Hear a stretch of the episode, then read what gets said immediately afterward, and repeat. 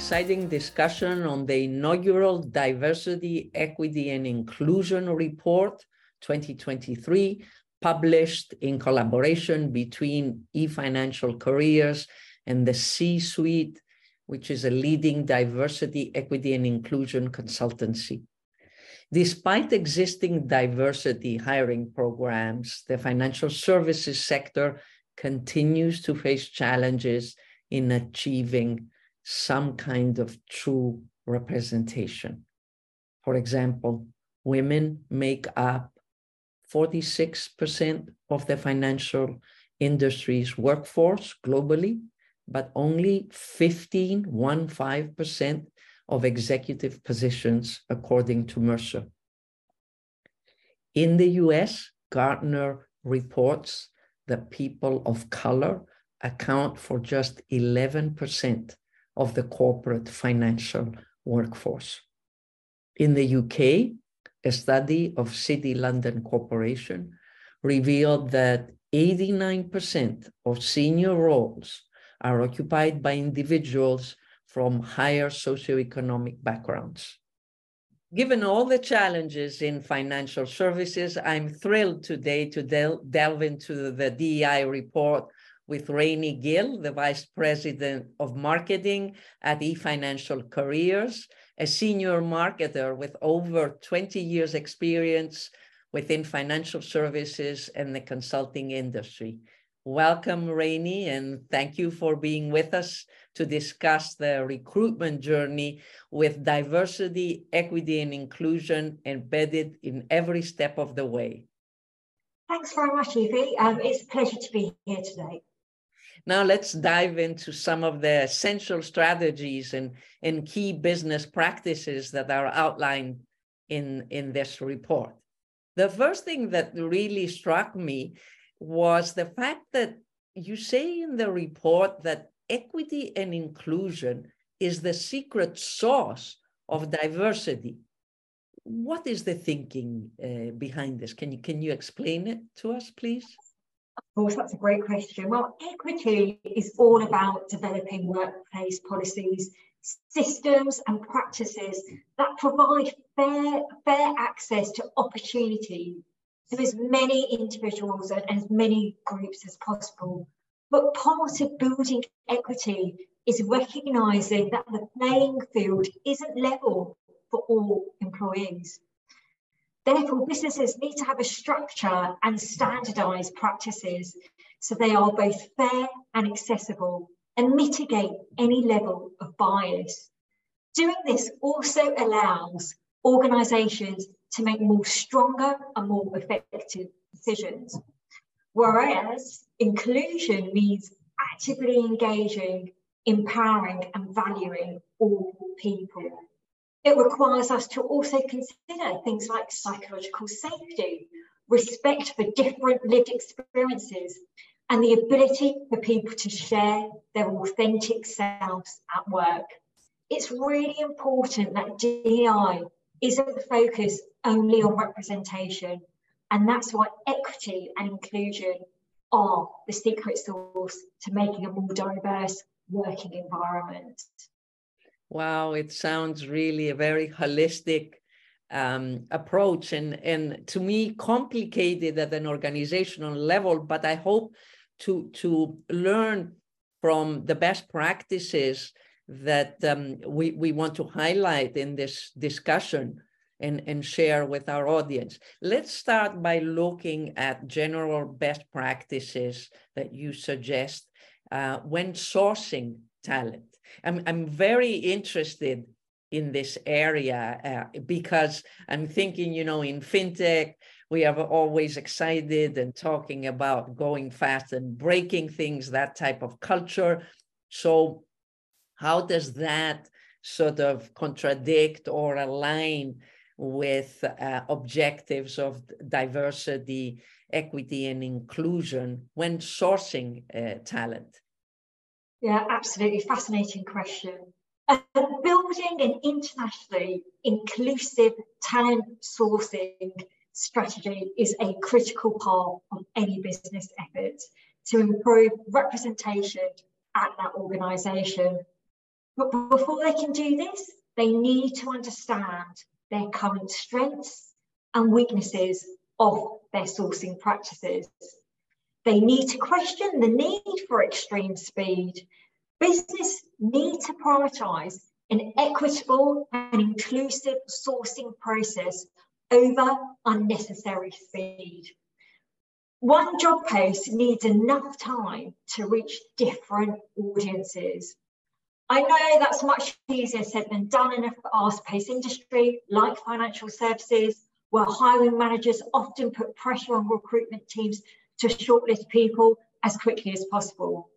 As a recruiter in that position, it's important to emphasize the benefits of lengthening the sourcing process whilst still keeping it efficient. It will buy the company time to find a better and more diverse group of candidates. It also disrupts similarity bias by encouraging managers to pause before hiring candidates with whom they share identities or who resemble prior colleagues in their position. Mm. It is possible to coach hiring managers and leaders about balancing the short term objective of quickly filling a seat versus the longer term goal of building a more diverse team. And one tip I can give is reprioritizing the team's less critical work of hiring temporary or hiring temporary support while you search for a pool of diverse candidates. Interesting, very interesting. Uh, if we if we go to the next step uh, of the recruitment process, does the report present any evidence of changing uh, practices or, if you want, myth busting during the recruitment process? Yes, there, there is plenty of evidence. Um, there is a plethora of DEI partners businesses work with in the US just alone. Um, to give you a few examples, there's the National Black MBA Association, the Forte Foundation, focused on empowering women in the workplace. And in the UK, eFinancialCareers, so the business I work with, partners with partners with, with the Sutton Trust, a charity that improves social mobility and addresses educational disadvantage. There are other groups to include Black Business Association and Asian Business Association, both parts that belong to the London Chamber of Commerce.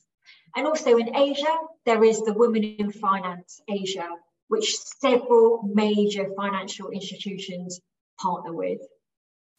And also, financial institutions are increasingly making their own sourcing programs more inclusive. There's still a lot of work to be done, but the work begins at both university and campus level. Source selection is important considering the demographics of universities they recruit for.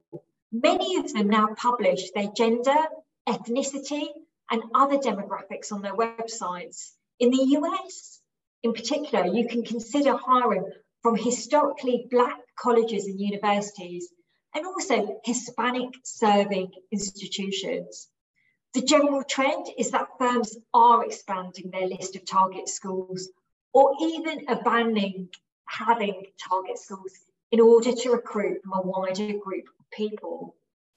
Also, another point is companies are, re are reforming their referral schemes. If they're not careful, referral schemes can negatively impact diversity efforts.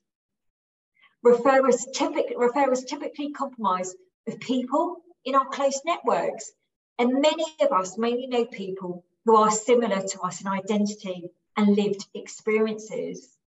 So if your organization is already overrepresented in certain identities, referrals can often feed the company more of the same.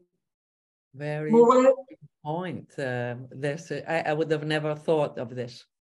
Yeah, for sure. And actually, referral candidates also aren't evaluated as vigorously as those from other hiring channels.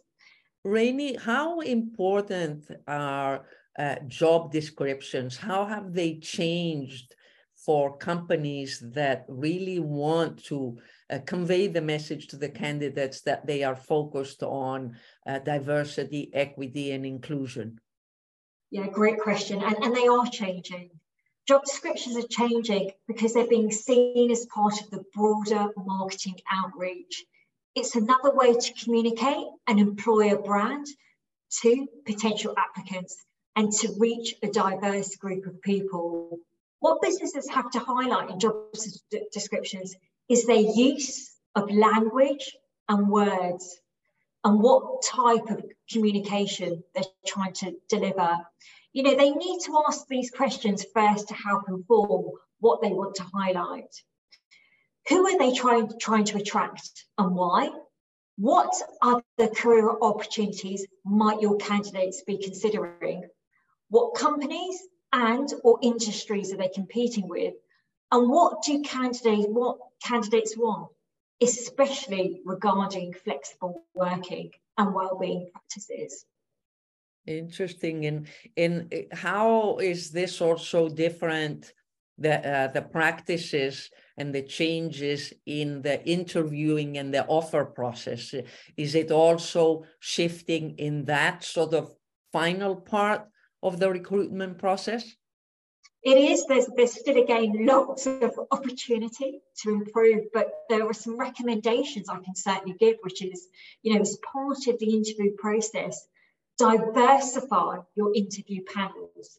Panel interviews are common in financial services sector, as are multiple interview rounds. Businesses should select a diverse group of people as possible to be part of their panels, and, and this will help make hiring decisions.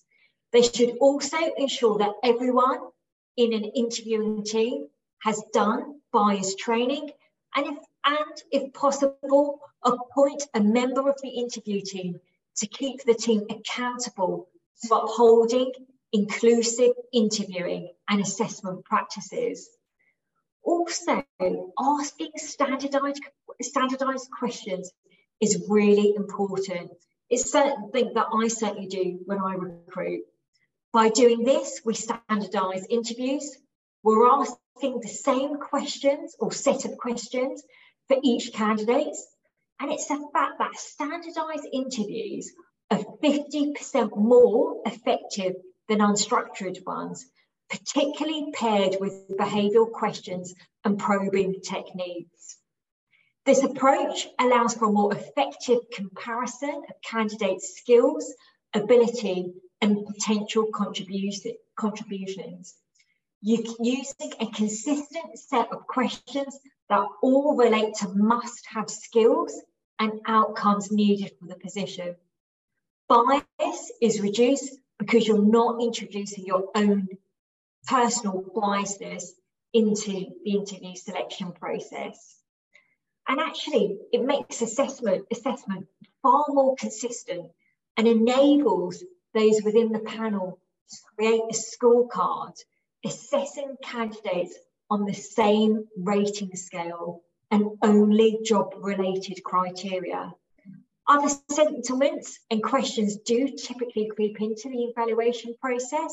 So the scorecards themselves help mitigate some of these by compelling you to focus only on the skills needed to succeed in the role extremely interesting. I mean, I haven't gone through the interview process for a very long time, and it definitely seems that there are clear best practices uh, eh, dealing, especially with the unconscious and creeping uh, issues around biases and, and uh, evaluation procedures that you already mentioned.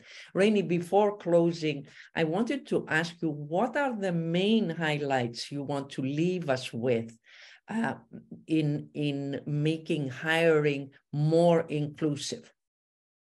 Yeah, thank you. Companies are often focused on end goal, improving representation, but equity and inclusion must be embedded as part of the full hiring process to ensure it's authentic and, of course, sustainable.